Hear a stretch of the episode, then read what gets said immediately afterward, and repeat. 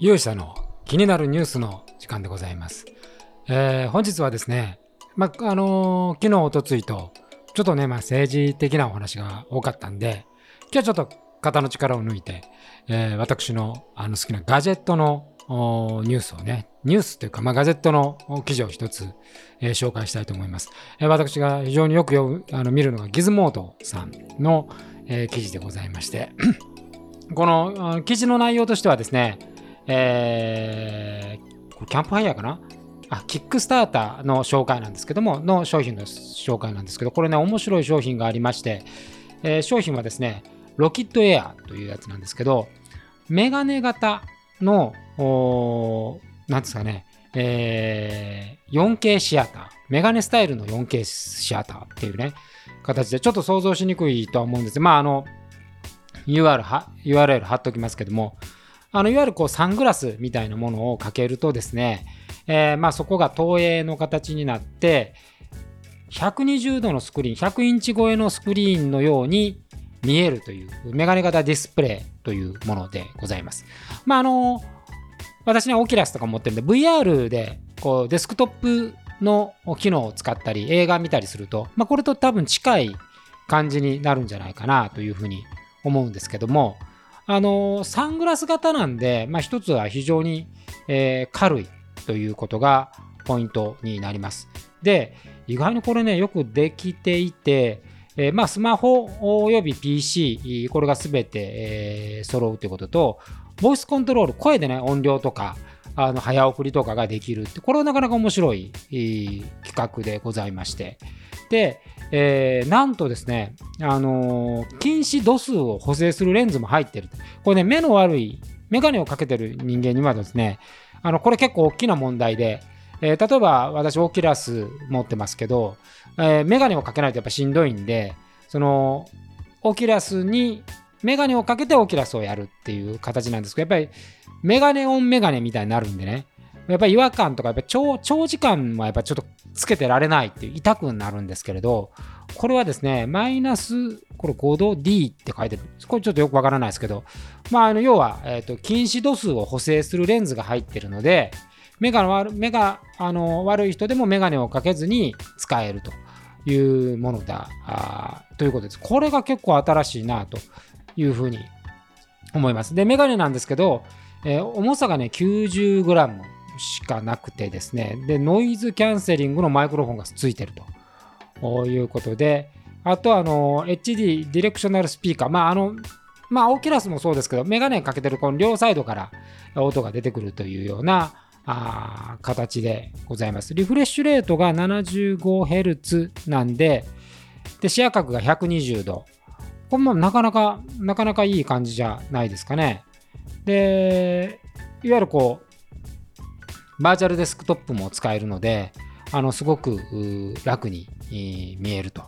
いうようなものですが、これがあるとですね、メガネをかけるだけで、まあ、外にいてもそこにスクリーンが出てくるという、えー、そういうものでございます。で、あの VR なんかでね、やっぱりやっぱあの VR のこのヘッドセットってやっぱでかいんですよ。で気軽にこう、なんか装着っていう感じじゃなくて、やっぱりこう、本当に装着するっていう形になるんで、結構その、なんていうかな、装着するまで、特にメガネをかけてる私からするとですね、もうオキュラスなんて、一旦そのこう、ヘッドセットの中にメガネを押し込んで、えー、で、こう、頭にこう、あの、ずれないようにね、するためのこう、えー、ものがついてるんで、それをギュッとこう締めてですね、みたいな、こう、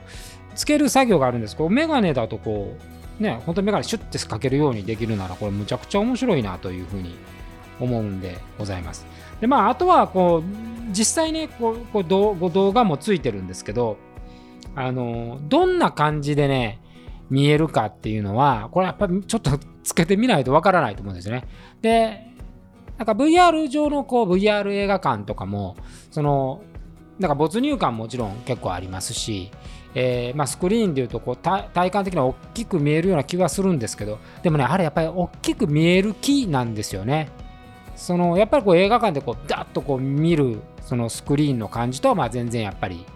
違うんでこれがその何て言うんですかねメガネになるとこれがちょっと謎でどういう感じで見えるのかっていうあの感じ、まあ、要はその光がこうヘッドセットの場合全部こう光を一応遮断できるっていうメリットがあるんですけどこのメガネ型だとそういうこう遮蔽型にはなってないので多分こう周りの感じは見えるんだと思うんですよね。だからどれぐらいこれが鮮明に見えるんだろうかっていうのがちょっと分かんないなという気がいたします。でスマホとつけられたりっていうことなんでそのなんかオキュラスなんかでハイブとかっていうのはまあこう専用のアプリケーションと合体させなきゃいけないんですけどそういうものは必要ないだからまあそういう意味ではディスプレイなんですよね。で金額が、えー、399ドルなんで4万ちょっとお値打ちなんですよ。結構安いんですよね。えー、まあキックスタートで私があのこうなんですかねこういう製品ものやったことないんであの購入したことないんで、えー、まあそのどれぐらいの形で来るのかとかねちょっとよく分かんないんですけどまあ最近のキックスターターでねもうあのお金出したけど結局なんかできませんでしたみたいなのはほぼなくて、まあ、これも動画を見てる限りですねもうもはや完成しているものっぽいんで、まあ、微調整をして出てくるんじゃないかなという感じです。だからまあ、説明的にはですね120度のスクリーンで1、2メートル離れた位置に100インチ超えのスクリーンがあるというように感じられると書いてるんで、もうなかなかのもんではないかということです。90g だったら持ち歩きできますからね。これね、最近の中でこう、ギズモードの中で私の心をキュッとこう掴んだね、えー、ものでございます。これこれだと、なんか、あの、うまくやればね、えっ、ー、と、こうババーチャル、バーチャルデスクトップとしていけるんじゃないか。で、オキラスって結構使ってみるんですけど、やっぱりななんかちょっと違うんですよね。あのー、だったらもう普通に目開けてパソコン触ってる方がいいみたいな感じになるんで、まあ、ちっちゃなあのパソコンしか持ってないとか、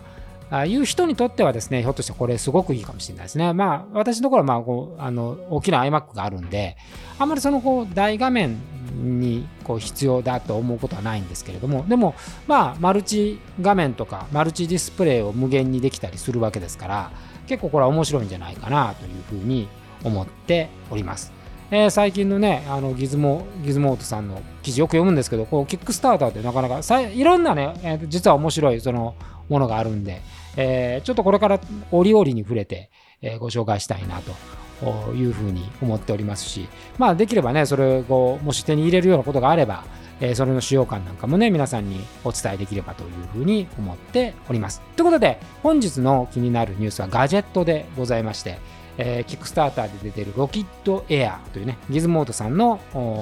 記事からご紹介いたしました。それではまた次回お会いしましょう。さよなら。